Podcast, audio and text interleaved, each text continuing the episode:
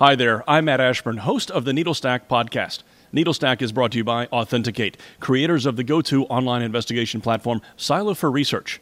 If you're looking for a way to conduct research anonymously, protect against cyber threats, all while avoid tipping off your investigative targets, then you want to try Silo for Research. The Silo Research platform completely isolates your online web browsing, allowing you a choice of location and digital fingerprint, and also has built in workflow and automation tools. The best part is that Silo for Research is software as a service, so it can be used from any computer or location without the need for things like virtual machines, standalone networks, or, or dirty networks. To learn more about Silo for Research, visit authentic8.com. That's authentic with the number 8.com. Yeah, we all want to be special, but uh, not not in this case. You don't want to be unique in this case because the more unique you are, the easier it is to identify you. Uh, and it may be tempting to say that, okay, well, I need to modify my location and I need to prevent uh, persistent tracking. So I'll, I'll modify, uh, you know, use the VPN to modify my location. I'll use uh, incognito mode to perhaps remove the cookies. Um, or if I don't have a VPN, maybe I'll use free Wi-Fi. I, there are a lot of people out there that I know that actually do that, and it's it's terrifying, frankly, uh, because even if used in combination, um, these things combined do not equal security, which can compromise your investigation, like we talked about before.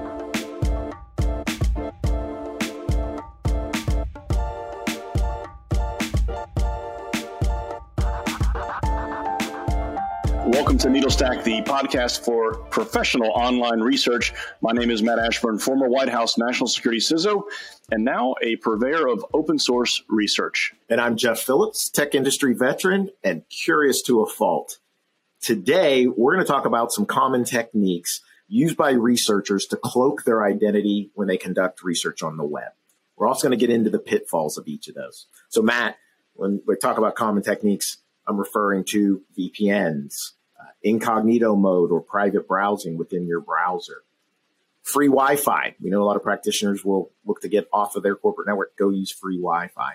So we're going to talk more uh, about those and what those solutions will miss or what they miss. Um, and what else you, you, may need to add to the mix. And this really all relates back to our podcast last week where we talked about the d- digital fingerprint. And, and within that, uh, session, we ended it by talking about tools that online researchers can use um, in different categories of them. Today, we're going to talk about what not to use or wh- where you should at least know there's some shortcomings and you may need to augment them. That's right. And you mentioned last week's episode on the digital fingerprint. And for those that weren't with this, shame on you. You should go back and read it or go back and watch it rather. Uh, we'll give you a quick summary. So, uh, the digital fingerprint is much like your actual fingerprint in that it's something that uniquely identifies you as a person.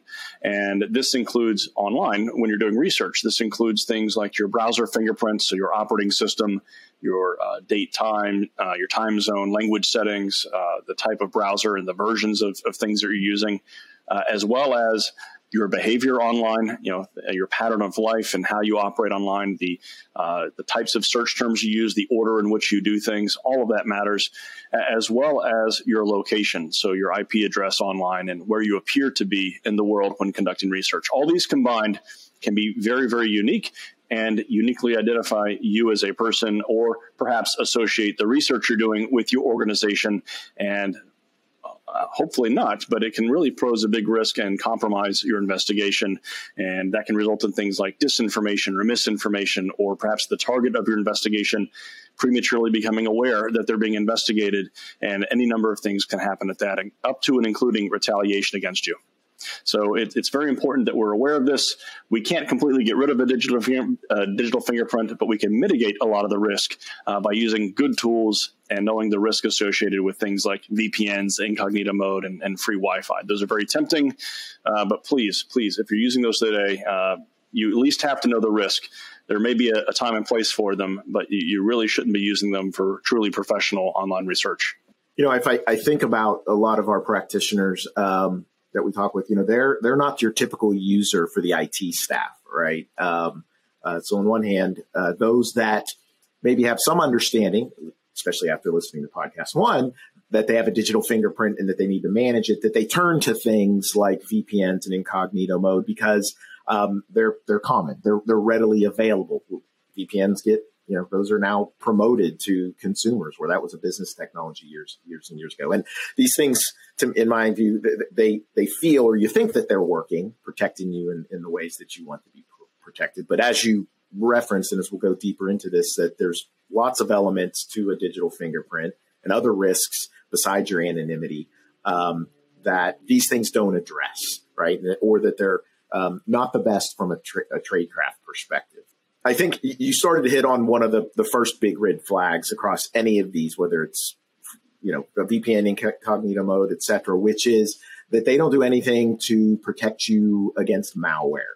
Um, you know, while that's necessarily the IT team's um, concern, um, you are not, you know, your your your machine your is not protected when you're using any of these solutions. Yeah, that's exactly right. And it's very important as researchers that we isolate the untrusted content that we're viewing, uh, isolate all of that from the actual workstation that we're on, right? That's very, very critical.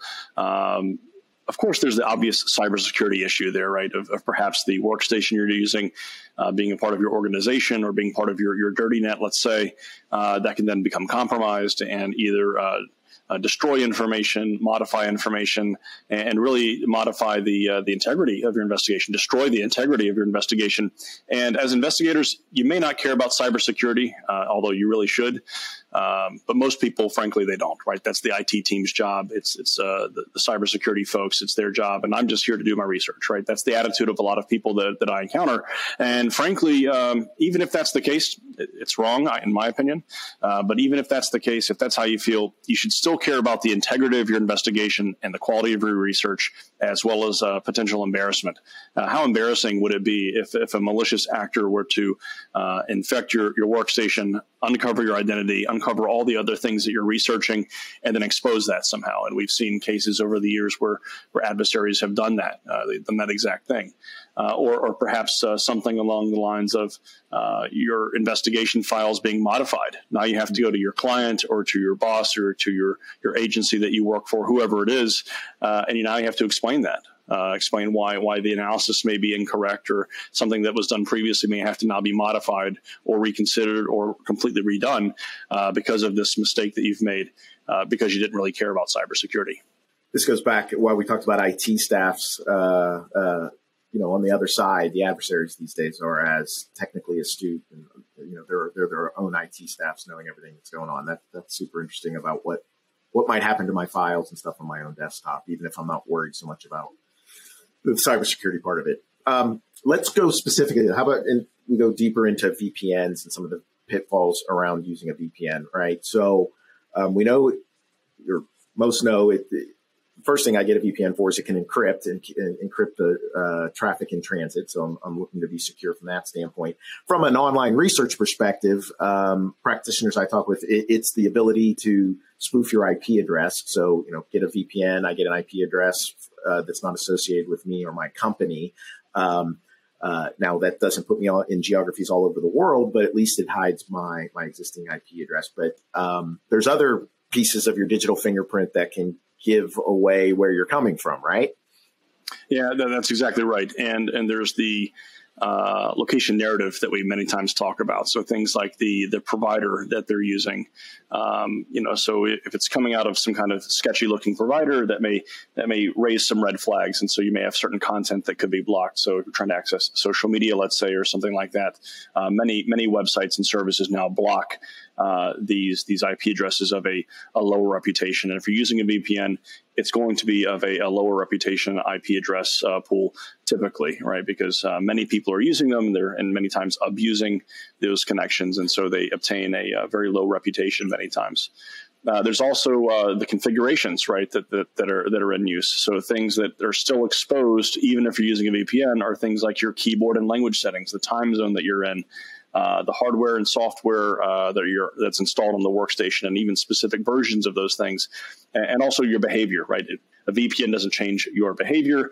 So even then, uh, it's very difficult. And, and, as we just discussed, also, it doesn't provide any cybersecurity benefits, uh, no, no, isolation. Certainly, the, the tunnel is encrypted. Uh, so anything that's in transit may be protected by encryption. Uh, but but the actual content is still resident on your local workstation, and without that isolation, it's it's really not a good idea.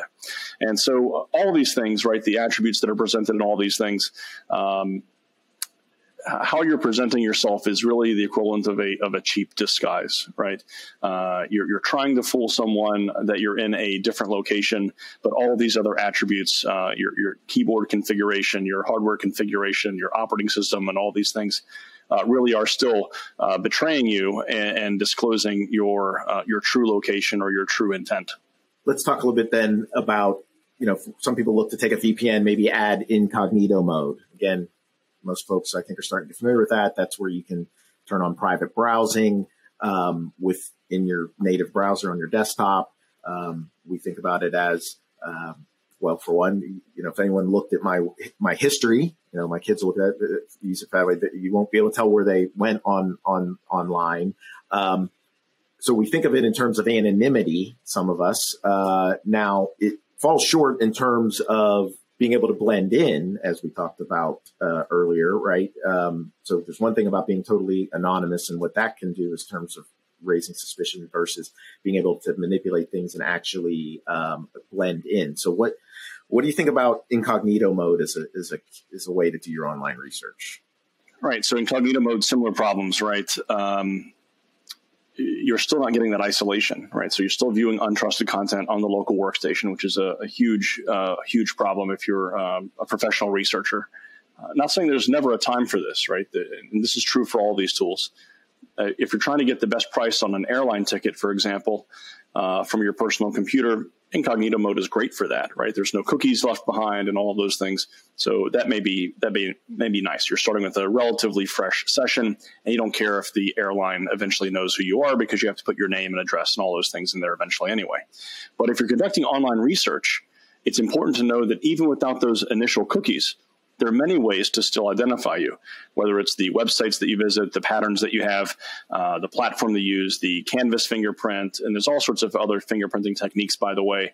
Uh, the list of fonts and extensions and all these things are very, very easy ways to uh, uniquely identify a particular workstation. So there still are ways that, uh, down to a, a, relatively small pool and with relatively decent certainty, they can identify uh, you uh, as a as a unique individual or a unique device.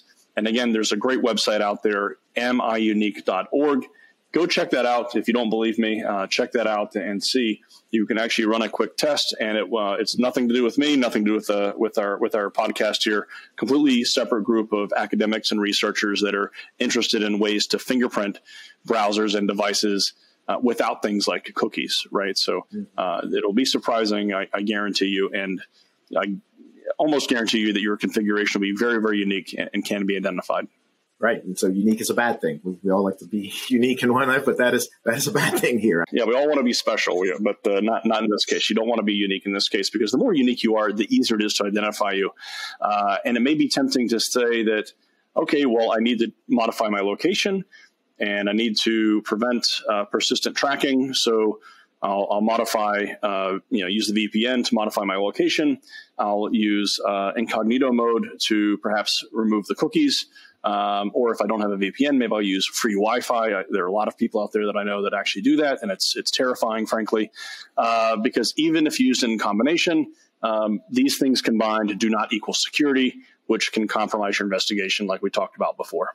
All right. So if again, if most of the practitioners I engage with when they're getting started, um, if they've learned about their digital fingerprint and, and, and as a gate expert, you know, if they're using VPN, or this is where you're going to go, step one, or kind of when I first get going. I'm gonna I'll, I'll, get a VPN. I'll go incognito. I'll you know go to go to the coffee shop and use their free Wi-Fi. But if that I mean, what we're saying is that that's an incomplete disguise, right? That that's um, that's that's not going to cut it, it, You know, if you're doing sensitive research related to your organization, what you do when you're buying plane tickets, a whole other story. So, you know, what what should we look for? What should we tell our listeners to look for?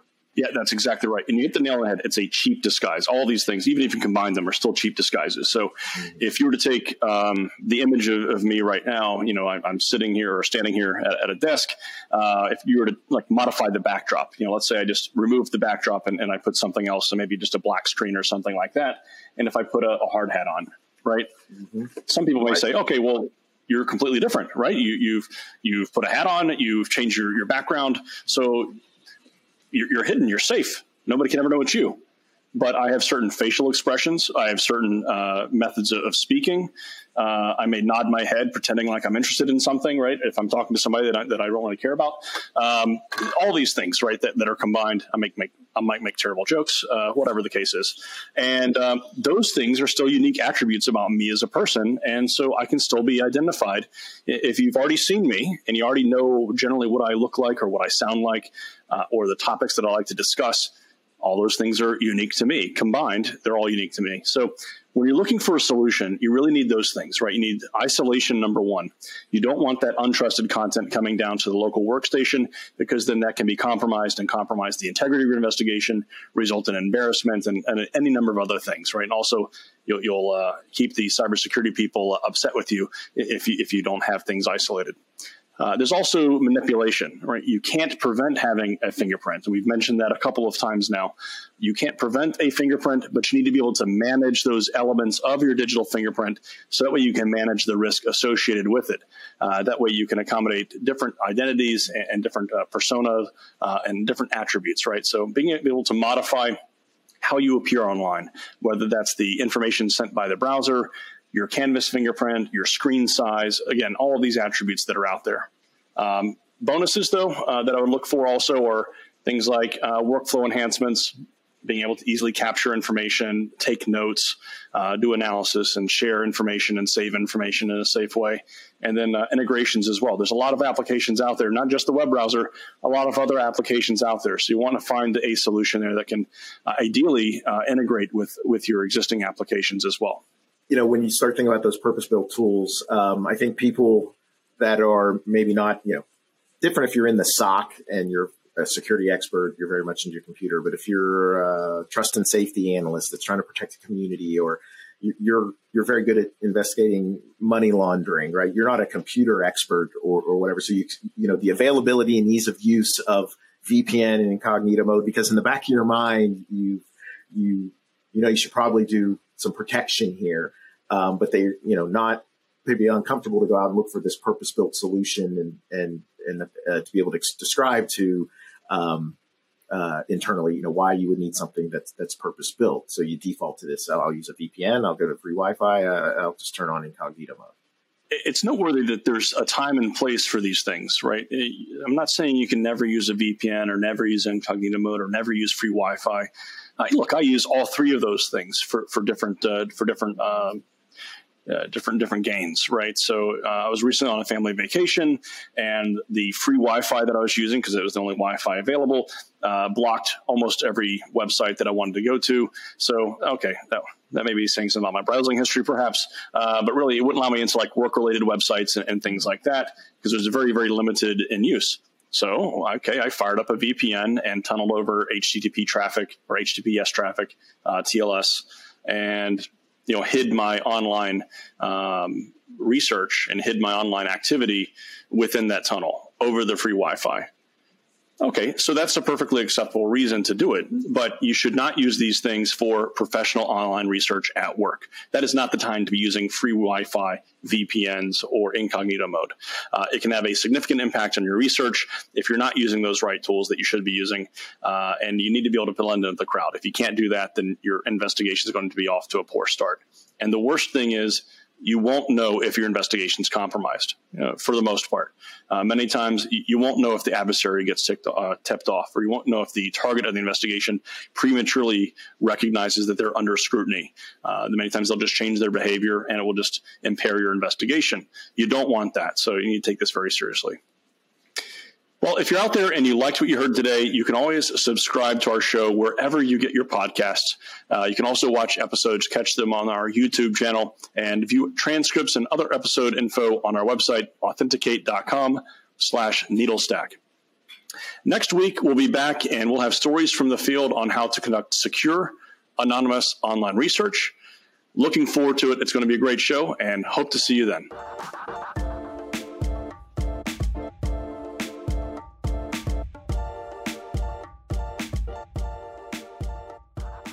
Hi there, I'm Matt Ashburn, host of the Needlestack podcast. Needlestack is brought to you by Authentic8, creators of the go to online investigation platform Silo for Research. If you're looking for a way to conduct research anonymously, protect against cyber threats, all while avoid tipping off your investigative targets, then you want to try Silo for Research. The Silo Research platform completely isolates your online web browsing, allowing you a choice of location and digital fingerprint, and also has built in workflow and automation tools.